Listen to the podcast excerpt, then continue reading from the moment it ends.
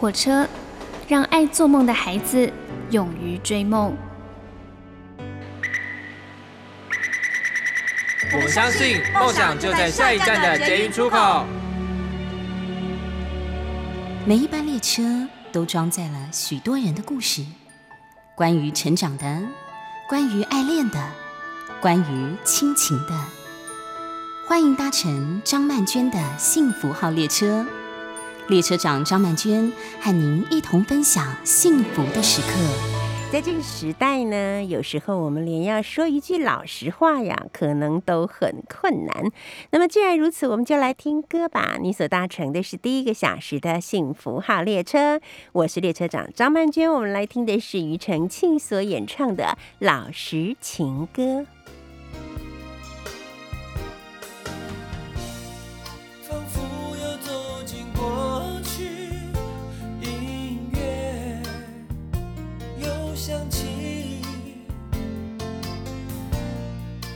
首古老的舞曲，让我们交换真心，不浪费年轻。听着唱片的杂音，就像共舞在一场雨里，好像爱上。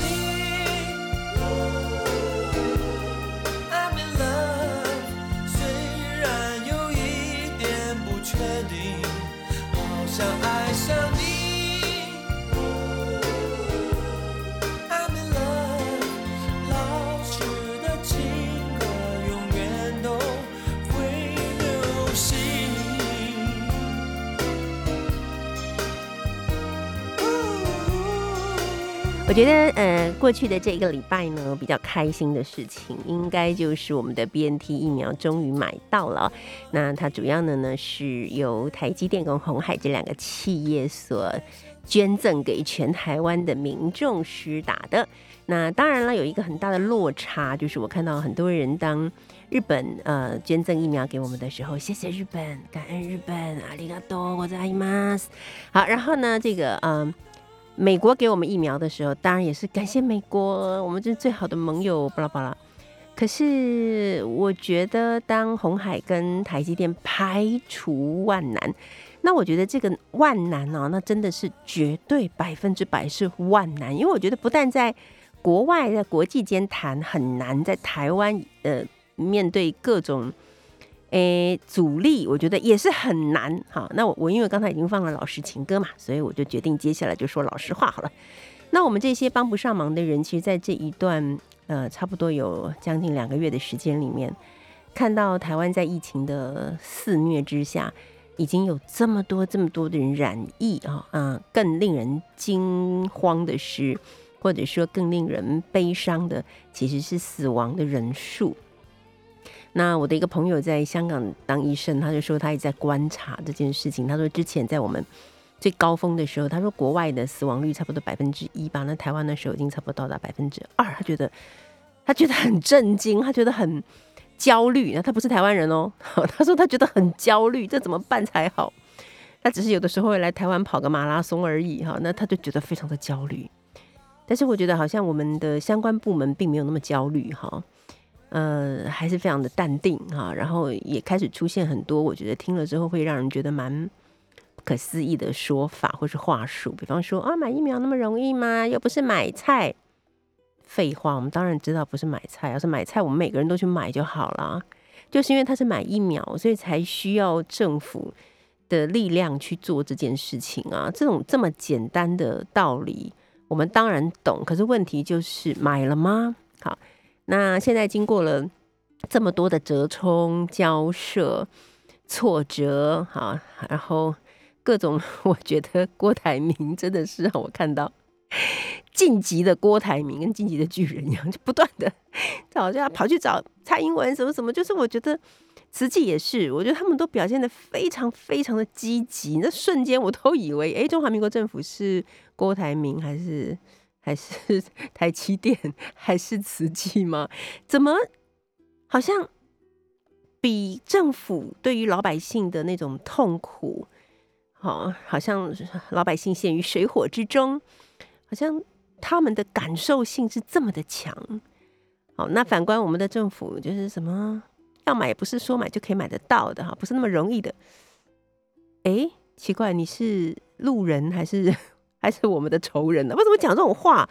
我觉得太震撼了。我说真的，我真的觉得太震撼了。好，然后现在历经了这么长的时间，哈，历经了这么多可能会呃没办法买到的情况，现在终于买到啦。那我真的觉得这真是一个太好的消息了。可是我们的政府呢，都真的我都没有注意到他们有特别说要感谢这些民间团体这一个多月以来哈不肯放弃，然后怎样怎样。因为这个东西呢，感觉就是说本来应该是我买的。好，结果我没有买。好家伙，你竟然去买，而且还给我买到了，你能给我难看吗？我觉得我看到的是这种态度，所以完全没有感谢。那没有感谢也就算了，然后后面还说：“哎，你们要弄清楚，今天如果不是我们帮忙的话，啊，他们是买不到的，真的。那既然你们这么厉害，你们为什么不去买呢？啊，我们不能买啊，我们这个有政治势力的干预，所以我们没办法。那既然没办法，那怎么又说买到了都是靠你们呢？你们不是就没办法了吗？”为什么这么简单的东西要把老百姓弄得这么弱智啊？我真的是觉得很受不了。我觉得今天不管执政党是民进党还是国民党，说出这种话来，我觉得都是一件非常值得批判的事情。好，所以像我这一个应该怎么说，柔情大婶是不是？我也真的觉得够了。我觉得你可以不要做事情，但是你不要去追杀做事情的人，因为这真的是太令人寒心了。好，就像你可以，嗯，就像之前一直说，当疫情比较严重的时候，一直有人说什么都是双北害着全台湾都要跟着双北坐牢，你们都是害我们全台湾。那这个事情能够怪双北吗？你去看看国外啊，所有的国家疫情最严重的地方都是首都啊，为什么？因为就以台北来讲好了，住在台北跟新北的人，真的只有台北人跟新北人吗？难道没有从外地来的人吗？那这么多的人聚集在这里，然后这个都市里面的空间这么的有限，这么的拥挤，那他的疫情不好不好控制，这个是很可以理解的吧？为什么会说出这种话呢？我其实真的是蛮替我们双北的人感到很不平。从去年呢疫情开始，然后有政策说叫我们要戴口罩。好，甚至于到后来还某政府高官还说，其实不用戴口罩也没关系。从那时候开始，我看到双北的人大概就都戴着口罩，我们都戴着口罩。反而是我到中南部去找朋友的时候，他们都没有戴口罩，而且还用一种，当然就是用一种不没有恶意，真的没有恶意，是开玩笑说：“哦，你看看你们北部来的超毒的，还要戴口罩。”到我们这边来就不用再戴了啦。哦，这样子很难看呢，什么之类的，就笑我们。那因为大家都是很好的朋友，完全理解他们讲这个话，真的是一点恶意都没有，大家就是嘻嘻哈哈。可是现在发生这个事情，我再回头去想，其实台北的人，或者是说装北的人，戴口罩已经真的戴了一年多了。其实我们真的已经戴了一年多了，我们真的非常认真的在做好防疫的工作。但是疫情爆发，就变成都是双北的原罪，这种说法真的蛮让人寒心的。所以当屏东的访山还是访疗事件发生的时候，芒果不是大量的被退货吗？我和我身边的一些双北的朋友，我们就立刻上网去订芒果。我们绝对不会说，哎，这是屏东的怎样怎样，然后屏东人那个 Delta 会害到台湾。没有，我没有听到我身边有双北的朋友这样子说。哎，好，所以我觉得真的是时穷节乃见，有没有？就是。当那个情况危急的时候啊，那人的那个内心里面那种精神层次就出来了。层次哈，当然有高档有低档的啦。那最可笑就是在 B N T 终于确定买到之后，竟然我我还听见有这样的说法，是在批评那个一直在为了 B N T 的疫苗而奔走、日夜奔走的呃刘幼彤，还被批评说什么他的见总统的时候的服装穿的不够正式。哎，很抱歉，他今天去见总统是跟总统聊天闲聊天吗？他在谈的事情真的是如水火之急，真的是救民于悬崖之上的事情。你还去挑剔他的白衬衫配牛仔裤不够慎重？那我们今天全部穿着晚礼服，很慎重。我们去找总统聊天，总统是不是应该跟我们聊天？哎，我很慎重呢，我穿很慎重呢。到底有没有搞清楚孰轻孰重？啊，有时候我真的觉得年纪大的人，像我也是，我自己也是年纪大的人，我觉得很多时候啊，嘴巴闭起来是比较好的。为什么？因为像我上次跟邓医师在聊天的时候，我们在做直播的时候就说，当我们看到某一些啊，比方说演唱团体啊，好，或者是呃一些流行文化啦，哦，现在怎么流行这个啊？这歌真是有够难听！你看我们当年的歌多好听。我常常听到有人这样子说，那当我听到有人这样说的时候，其实我的心中就会升起一种警觉，啊，并且升起两面镜子，一面镜子就是，当你说这种话的时候，就代表你已经跟不上时代了，哈，你老了。那另外一个警觉呢，就是说，你现在除了你自己所熟悉的事物之外，其他的事物你已经完全无法接受了，这就叫做你狭隘了。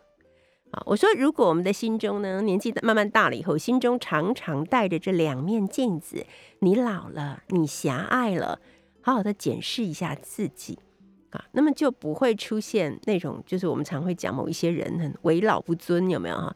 就怎么样能够成为一个令人真正尊重的老人家，让人家觉得是可爱的，愿意跟他亲近的？我觉得年纪越大，真的是越应该要好好的思考一下这个问题哈。好啦，都讲不讲了，还讲了这么多干嘛？我们来听歌好了，我们来听的是蔡健雅所演唱的这首《出走》。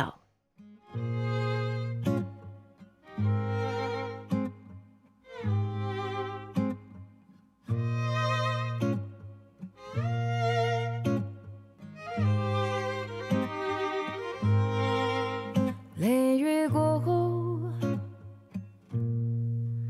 出现了彩虹。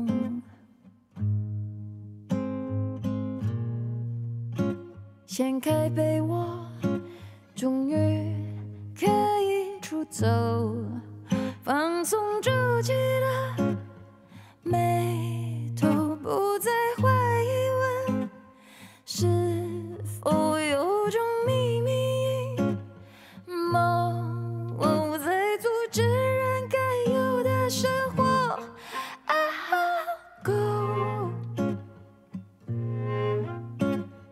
脸带着微笑，穿件薄外套。I'll go, I'll go,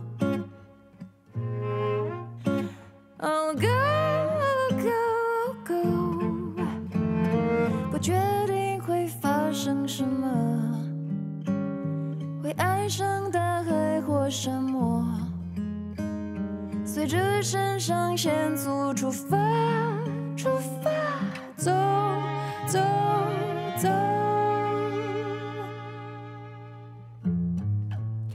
今天呢，在我们第一个小时的幸福号列车，我们邀请到的呢是畅销书作家，同时呢也是资深的媒体人艾丽啊。她拥有很多的读者，那也出版了好几本书，像是《努力多久才可以喊累》，没有人应该坚强一辈子，还有爱不爱都有。病，今天呢拿在我手上的这本书呢是艾丽的新书《坚强是你说了一辈子的谎》。好像呢，我觉得艾丽对于坚强和应该或不应该坚强这件事情呢，有自己很强烈的主张跟看法。Hello，艾丽好。曼君老师好，各位听众大家好，我是艾丽。对啊，真有趣。其实我们是邻居耶，是不 是？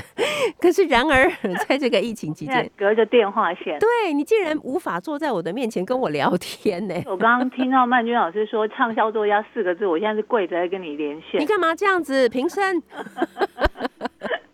好啦，哎，艾丽。我要先请你哦，对于因为你这本新书叫做《坚强是你说了一辈子的谎》啊，这是月之出版的。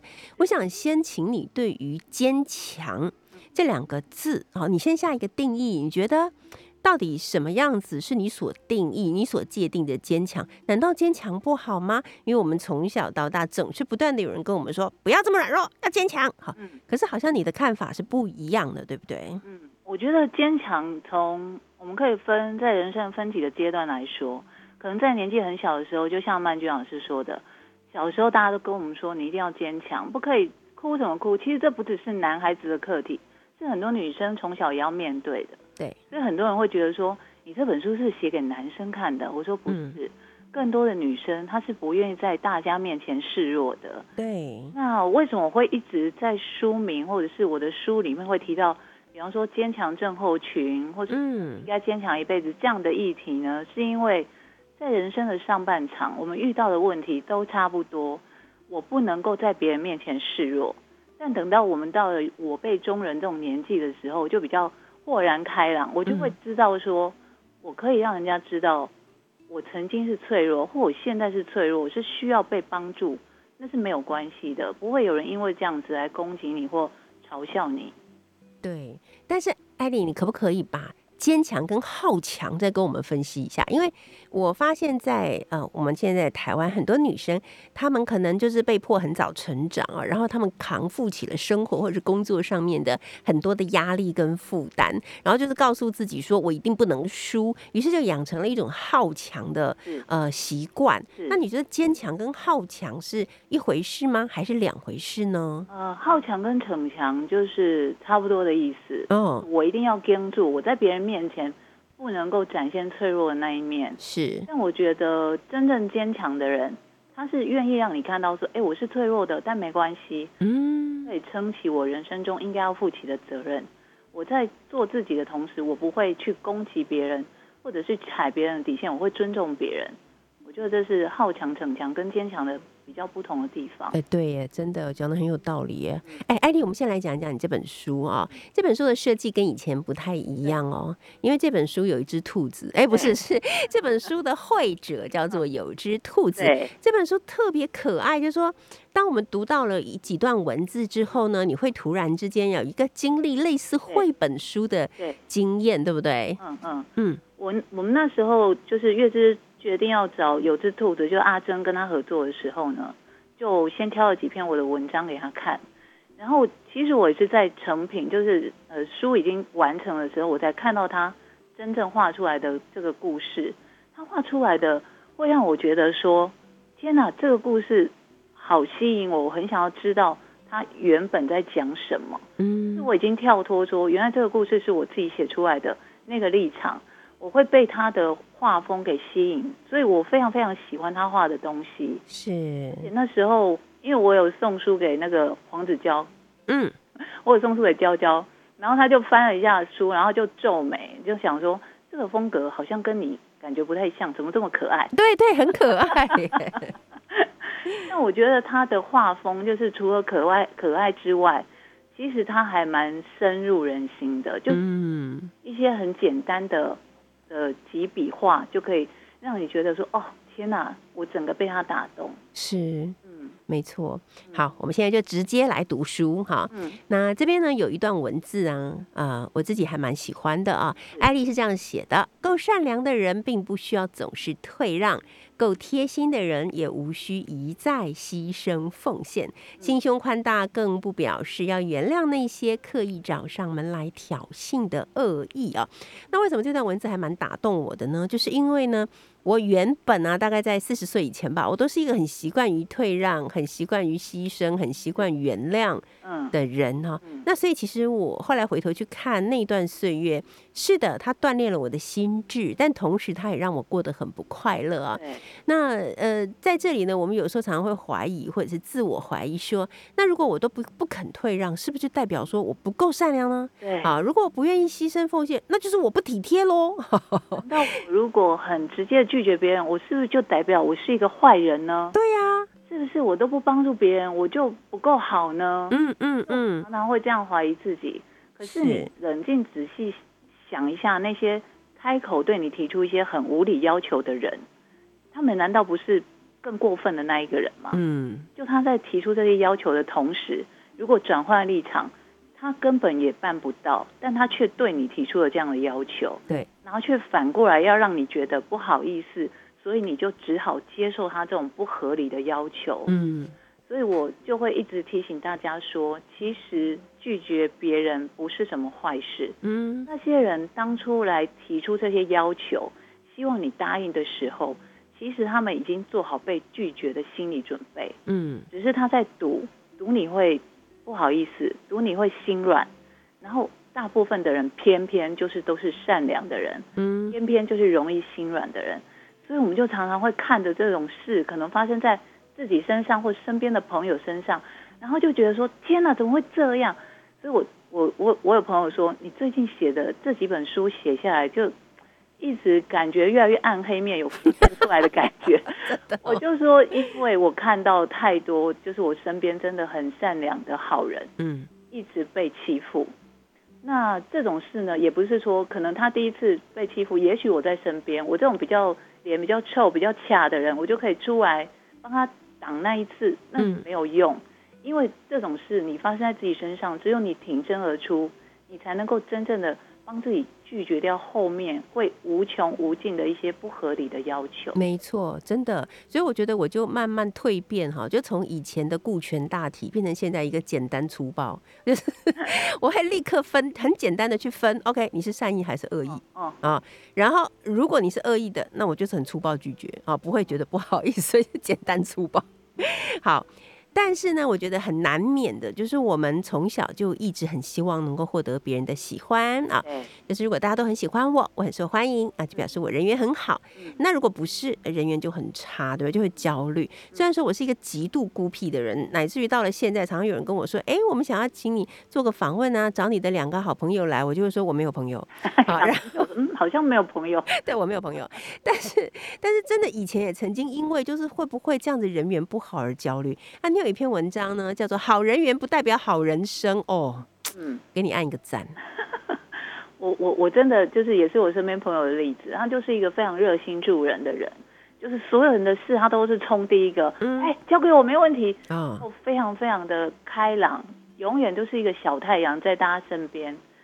但是我就真的亲眼看到，当他有事的时候，真的没有那么多人为他挺身而出。嗯，那那一瞬间，他心里当然会很受伤，但他不会表现出来。是是个个性太开朗的人，然后我就替他觉得很累，我就想说，就会常常劝说，其实你真的要把自己的人生重心放回自己身上一点，不要一直为别人去忙碌，嗯，因为你成就了他们，但是到头来你自己就是白忙一场。没错当，然不是说我们人生所有事情都要用成就来比较，嗯但是你最终会回到一个，就是如果只有你一个人的时候，你会冷静下来，会想说，我这一生到底忙了什么？嗯哼，到底为了谁？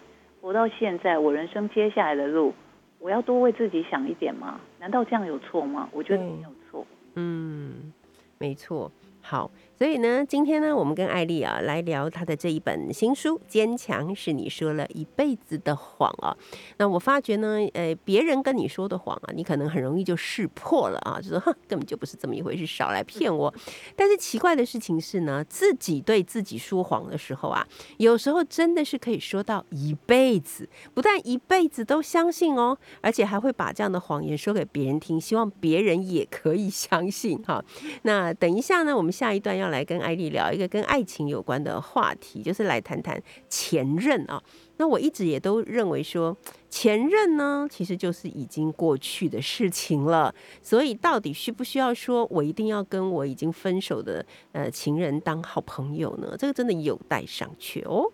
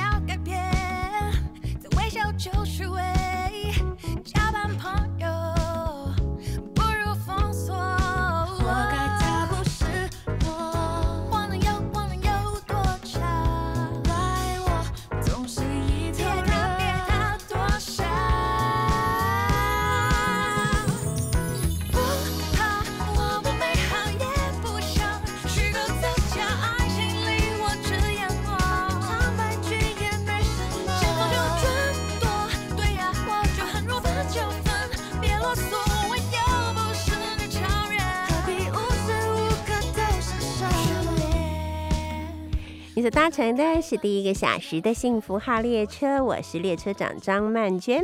我们今天呢邀请的这一位呢是坚强是你说了一辈子的谎的畅销书作家艾丽啊。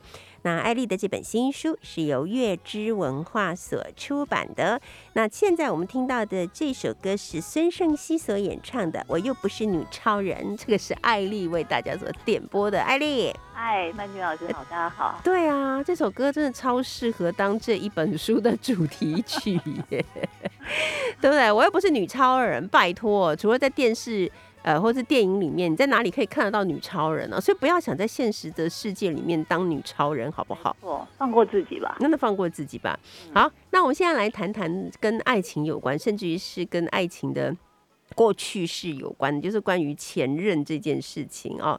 那你有一段文字是这样写的：你说最好的前任是老死不相往来，是不要企图当朋友。多见一次，多难受一次。人生苦短，何必如此为难自己啊？那其实这件事情是蛮有趣的哦。就是到底为什么人们会忍不住的很想要去了解，或者真的就是面对面去看看前任现在的生活怎么样？他变成了一个什么样的人？有没有可能还会有一点点希望听到对方？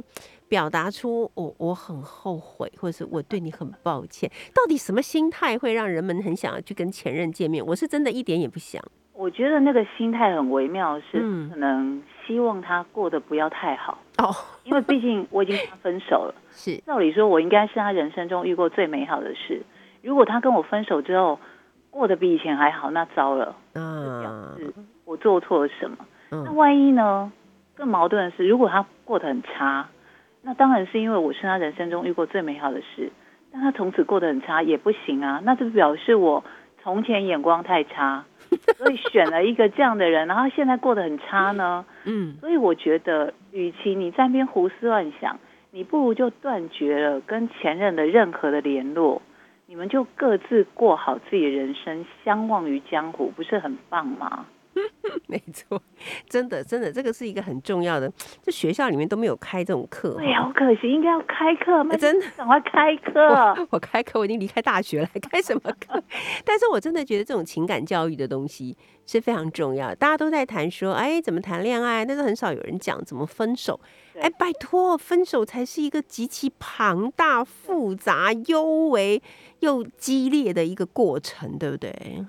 而且现在你看那么多社会标题惊心动魄，大部分都是跟分手没有分好有很大的关系。对呀，对呀，所以你看分手很重要。感情这件事在学校从来没有人教过我们啊，我们不知道怎么谈。好不容易遇到一个可能是对的人呢，你相处的不好，那就分了。分了之后，其实还有很多细节是需要好好处理的，但我们都不知道。对，没错。艾莉下次专门出一本书来讲分手以后。真的啊，我觉得这个东西真的好重要，而且它不是只有什么人际关系了哈，心理学了哈，然后什么那个社会学了哈，甚至于包括历史啦，都可以看经济。到哎，真的流行文化全部都是跟分手，这是可以牵上关系的啊。好，再来讲一个，就是不要活在别人的口中。那这件事情，我觉得在现在来看，它还是一个很难以去面对和。解决的课题，而且是不是艾丽？你们觉得是不是女生啊，比起男生好像更容易在意别人怎么看我和别人怎么评价我？会不会啊？我觉得有非常大的可能是因为男女生从小受到教育的方式就不一样。嗯，因为女生常会被要求说你要乖一点，你要懂事。女孩子家怎么可以这样做没做相，然后要怎么样怎么样，就很多规范。那可能我们从小就被要求了很多，我们就会在年纪很小的时候，你可能就会知道说，哦，我可能要注意一下别人怎么想我，嗯，大人的脸色稍微一不对，你就要看懂。所以你可能我们啦，在从小成成长的过程中，可能都曾经经历过那种非常的温良恭俭让的时刻，是，就是你都觉得说，哦，我要这样子做才像符合别人口中。一个乖女孩应该要有的形象。嗯嗯嗯。在不停的长大的过程当中，我们在吸收各方面加在我们身上的，不管是价值观或知识也好，嗯，我们会慢慢的自己消化，会知道说，好像那个样子不是我最舒服的样子。对，难道我要一直让自己活成这样？就像曼君老师之前说，你现在不做自己，难道八十岁再做自己吗？你要活到什么时候才要做自己呢？你也不知道明天会发生什么事情啊没啊。错啊，没错啊你，为什么要让别人的评价来加在你身上，让你这么不开心？虽然说现在网络时代很多酸民什么的，但我觉得，呃，另一个方角度来想好了，大家也知道，已经慢慢知道那些酸民的心态了，嗯，那你就不是应该要更加的无视他们加在你身上那些批评吗？对，对，没错。而且有的时候有些批评，我觉得我们也很容易听到别人一批评我们，就立刻想要去反驳，或者是想要去解释，对，或者想要去说明啊。嗯但是有时候你仔细想一想，有些东西真的是不需要这样做。像我前几天在我的粉丝团上有贴一个说，呃，我觉呼吁政府应该先让在家里面服务的呃，就是看护哈，外籍看护对可以先打疫苗。然后我有很理性的讲了几个原因，就是为什么我觉得他们应该先打疫苗。那那结果大部分人当然都是觉得，哎，这这是一个很好的提议，对。但是这时候就会有人说，呃，那也要尊重他们的意见呐、不能呃一定要叫他们打。然后我就在想说，奇怪，我有说强制吗？我我我有说强制吗？建议吗？对，不是，就是只是呼吁政府要让他们打，我并没有说所有的那个外籍看护必须或是强制去打，没有啊。所以我就觉得像这种我就不用回应了吧，艾丽，你觉得呢？对，因为老师讲到这个，我我前两天我的粉丝页也出现了一个让我啼笑皆非的回应，就啊，我我好像我忘记我写了一篇什么，嗯就是 PO 在我的粉丝页，然后就有一个人非常的生气的回应说，拿着笔什么呃用笔讲话的人当然就很轻松啊，你来过过看我们上班族的生活，嗯朝九晚五要领薪水，然后过日子，我看你还能讲得出这些冠冕堂皇的话吗？然后我的同事们看到就说他不知道你有在上班。我说哦，可能是我不够努力，因为我没有让他了解我的背景，所以他可能才会这样说我。但我可以了解说，他们可能就是大家会想说，他们的生活的重心真的就是没有放在自己的身上，所以会嗯，想要到处去攻击别人，来取得自己一个身心的平衡吧。对，那另一个角度来说，我们应该要让他就是慢慢去平复自己心里面的那个平衡感，然嗯后我们嗯可以先暂时忽略他的攻击，嗯嗯就，不要放太多心思在这样的攻击的身上。对，就是我慢慢的突然体会到一件事情，就是说有些人的频道跟你的频道真的是不一样的。永远对不起啊！对，而如果频道不同的话，你花再大的力气也没办法改变它，因为根本频道不同嘛。那何必花这么大的力气做这件事情呢？对不对？就是我用我的频道去抒发了我想要说的话，你能接收到啊最好。如果能够真的对你起到一些鼓励，或者是那那当然是更好更好。如果不行啊，那就算了啊，根本不需要花力气，对对不对？对，对，这就是我所谓的简单粗暴的一部分。好，艾丽结婚了，是，哎，你有公开讲过这件事吗？好像被陶晶莹小姐直播过。哦，好好好好，那所以我就可以问这个问题。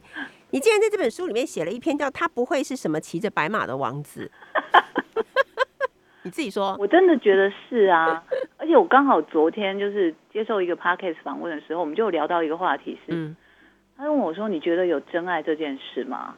我说：“呃，怎么说呢？我觉得人生中的真爱可能不只有一次、两次、三次。嗯我的意思就是说，在你遇到这个人的当下，你当然都相信他是真爱，而且你们也很认真的对待对方，然后好好的相处了一阵子。但是我自己觉得，可能不见得那么幸运的可以走上一辈子。对，哇，真的，那我觉得在相遇的那段时间里面，你已经真心对待过这段感情，对待你们，对待过彼此，那就够了。那你要不要去难过说天哪，我以为他是真爱，我会不会这一辈子再也怎么样怎么样？没关系，你就尽情的难过。你嗯你，过够了之后，你把自己的日子过好，你也不管后面会不会还有别的真爱找上门来，你就把自己日子过好就好了。对，那事情就让它顺其自然的发生吧。嗯哼，所以我才会常常提醒大家说，他真的不见得会是什么骑着白马的王子，因为这世界上真的现在已经没有男人会骑着白马出现在你面前，还摆什么玫瑰花，开跑车，然后前面有一滩水，还帮他屁股拿起来帮你挡住那，对呀，没有这种事了，嗯，没有，大家要清醒一点。好，等一下呢，我们会继续再跟艾丽来聊一个我自己很喜欢的话题，就是说朋友是可以绝交的哈。嗯就是当然你不管什么年龄都有可能可以认识新的朋友，但是你不管到了什么年龄，也都有可能会去清理一下你的朋友的通讯录哈。啊，现在容易多了嘛，对不对啊？封锁一下就可以了。那为什么要这样子做呢？其实这样子做也是心里面的一种，我觉得是灵魂深处的一种断舍离耶。好，接下来我们要来听到的这一首歌呢，是艾丽为我们点播的第二首，这是麦克布雷的歌。这首歌是什么歌？Have you met you yet？就是我觉得这首歌好适合刚刚曼君老师问我的那个问题，就是嗯真爱到底存不存在这个世界上？如果你现在正被就是伤痕累累，就是发誓说我再也不要爱上任何一个人的时候，这首歌就是送给你的。你只是还没有遇到他，然后他歌词，因为他旋律听起来很开心嘛，你会以为嗯在热恋中，不是？他全部的歌词就是在鼓励你说。我现在这样啊，我知道没关系，那是因为我还没有遇到你，遇到你之后，我们的日子就会很开心的。你看艾丽哪里暗黑哦？艾丽超级温暖的，我们待会儿再聊。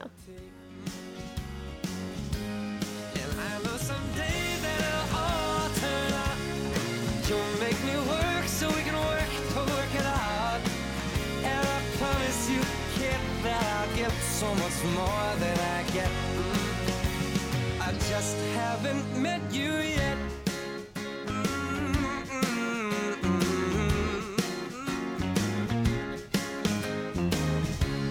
I might have to wait, I'll never give up. I guess it's half timing and the other half's luck. Wherever you are, whenever it's right, you'll come out of nowhere and into my life. And I know that we can be so amazing. And baby, your love is gonna change me. And now I can see every possibility.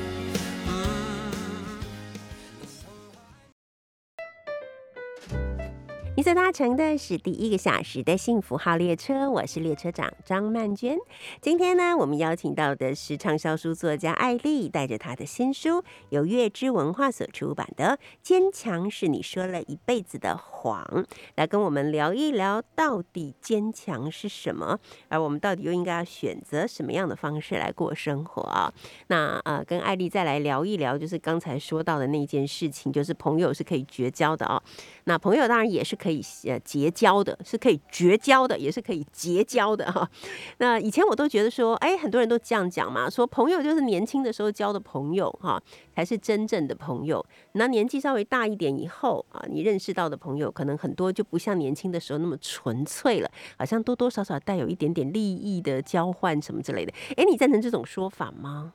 不是很赞成哎、嗯，我觉得朋友这种事真的是蛮讲缘分的。对，有很多人真的可能只认识了一个月，你就什么事都愿意跟他说，真的很神奇。就是磁场对了吗？这也很难解释。嗯就嗯，是只是认识一个月，你就把他看得非常非常的重要。但是，也有那种认识了可能十几二十年，你们终究还是点头之交，或者是你们当初会凑在一起的原因消失了，你们就会自然的失去联络。就我们在嗯，书里面说的假性绝交，对，就很多人觉得说这样感觉好冷淡无情哦，感觉好像很过分。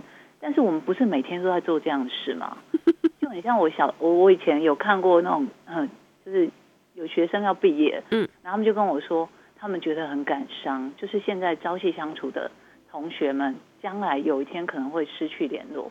然后我就看着他们很冷静的说：“你们一定会这样的，不要伤心。你现在要先习惯这样的事情。”嗯，就不可置信的看着我说，想说你真是个残忍的大人，对为什么可以这么冷静的跟我讲这件事？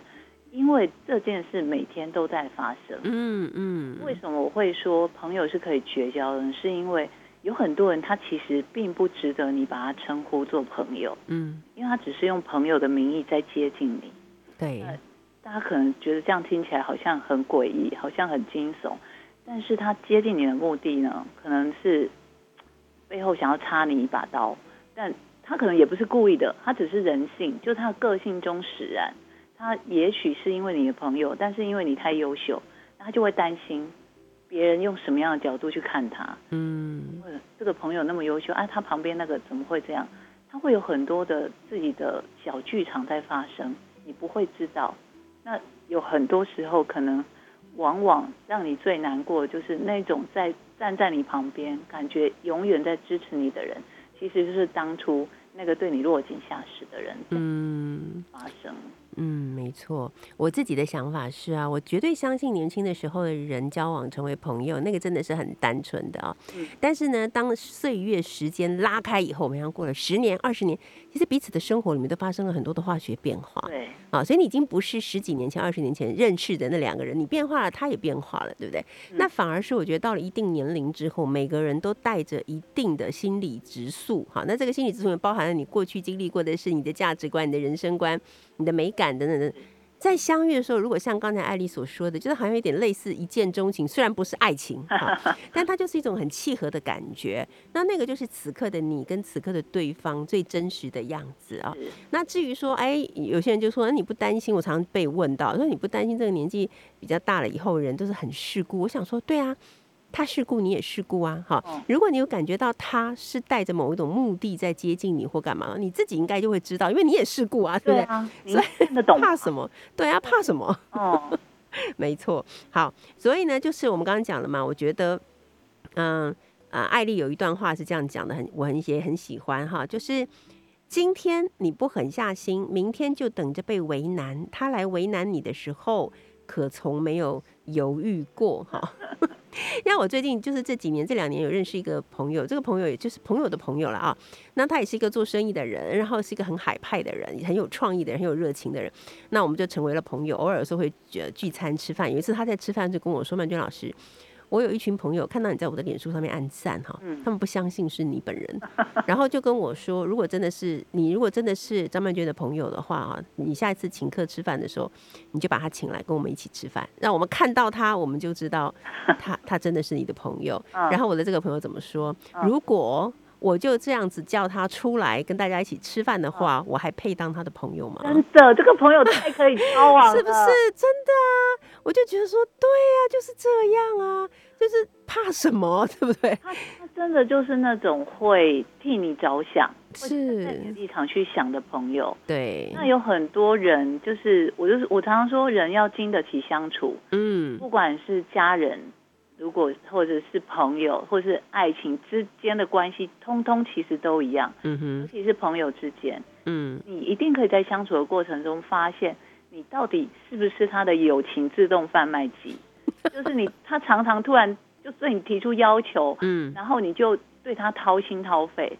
我就曾经就是你知道我们做这一行就很常会突然有朋友很像诈骗集团，嗯就会突然呃八百年没有联络，突然来一个私讯，就说在吗？我想说嗯诈骗集团吗？在吗？然后就是什么某某的演唱会或什么，哦，可不可以帮我什么吗之类的？对，他永远是这样的方式出现。那错久了也觉得说，嗯，曾经有交情，我也偶尔帮他探问过一两次。嗯他永远都这样出现的时候，你就会开始觉得说，你够了没？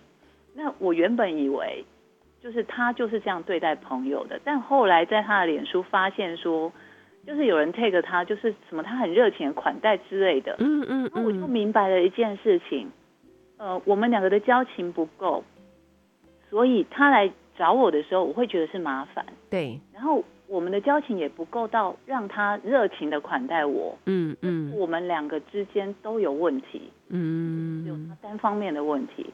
那我就看清楚啊，嗯，我们并不是真正的朋友，只是认识的路人。嗯。艾丽，我又忍不住要跟你分享，怎么办？今天自己挖了好多事情出来。我那个十年前去香去香港那个光华新文化中心工作嘛，哈，嗯，那就突然之间我就开始接到很多的电话，是，啊，就有一个某某图书馆的一个不知道副馆长什么，就打电话来给我，嗯然后就说他们前任馆长已经退休了啊，然后呢，他说，哎，你记不记得我曼娟？我们是小学几年级的同学，什么什么什么，对，然后他说我是想说啊，要麻烦你啊，就是可不可以帮我们那个前馆长安排去香港哈，让他办帮他办一个演讲，这是他人生的很重要的一个愿望，什么什么什么啊之类的这样子。哦，然后就一直跟我拉关系，一直拉关系。但是你知道我这个人，我不会说因为你是谁的谁的谁哈，就去安排什么活动。是当然，哎，结果他就一直打电话来。然后有一次我真的忍不住，我的简单粗暴的个性又起来了，我就说某某，我相信你一定是我的小学同学，可是是我必须告诉你一句实话，就是嗯我不记得了。天哪，好大坏人 真的，他从此以后就再也没有出现，要不然怎么办呢？对不对？对，对，所以有的时候你真的就是要快刀斩乱麻。所以现在呢，就是大家有从我跟曼君老师举的例子，有学到一些呃算是课题和的教训吗？就是可能你以以后再被遇到这些。呃，八百年没有联络，突然冒出来像诈骗集团的人，你嗯可以选择你的方式去委婉的拒绝他，或是直接的告诉他说我们没有这个交情。我觉得我很不委婉的，怎么办？我真的学不会委婉这件事情哎。好，最后最后来讲这个叫做冒牌者症候群，哦什么意思？就是我我我觉得我哦我承认我自己小时候的个性就是这样，嗯我会常常怀疑说这种好事怎么可能发生在我身上？嗯或者是说，我们举一个更更那个大家容易懂的例子，就是你小时候可能有暗恋过某一个男生或女生，对，突然你发现他也喜欢你，你就会怎么可能？怎么可能？这种好事怎么可能发生在我身上？人家不是都说恋爱要很什么波折吗？怎么可能？我喜欢的人刚好也会喜欢我，不是恋爱都是奇迹吗？奇迹怎么会发生在我身上？嗯，所以我就怀疑自己，对，我不可能有这个资格啊！这就是你，如果你也是这样的话，你就是跟我一样，小时候的我一样，有冒牌者症候群。嗯，觉得自己不配拥有幸福，你觉得幸福不可能那么快降临到你身上。我听过好多人这样讲，哎，怎么办呢、艾丽？我觉得很简单，大家现在先拿出一张纸笔来，嗯就是你先写出来你自己从以前到现在，你觉得自己做的还不错的事，不用太大的事，就可能比方说你对朋友很讲义气，嗯，然后你跟人家相约从来不会迟到等等哦，这个很可贵哦。对这些事你都列出来，对，然后你就仔细的看，然后你先跳开来，你不要觉得那是你，就是那个是另外一个人做到的事，你会觉得怎么样？你会觉得说这个人很简单啊，应该都做得到，还是说，哎，他其实人不错，哎，蛮厉害的，为什么可以做到这么多事？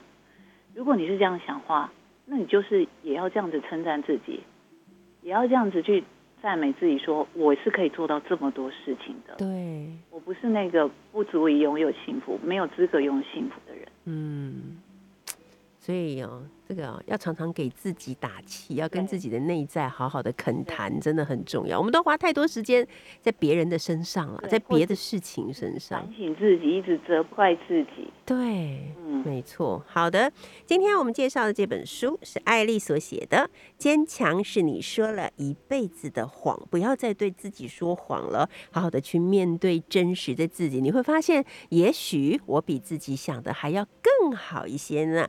啊，这本书呢是由月之文化所出版的，谢谢艾丽，谢谢。谢谢。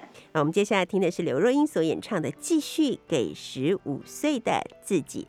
休息一下，第二个小时的幸福号列车，我们一会儿见哦。知道吗？我总是惦记十五岁不快乐的你，我多想把哭泣的你搂进我怀里。不确定自己的形状，动不动就和世界碰撞。那些伤，我终于为你都一一抚平。那一年最难的习题，也不过短短的几行笔记。现在我却总爱回忆，回忆当时不服输的你。天空会不会雨停？会不会放晴？会不会幸福在终点等着我和你？会不会是我忘记，还能勇敢的去淋雨？我们继续走下去，继续往前进，继续走向期待中感觉累了的时候，抱着我们的真心，静静好好的休息。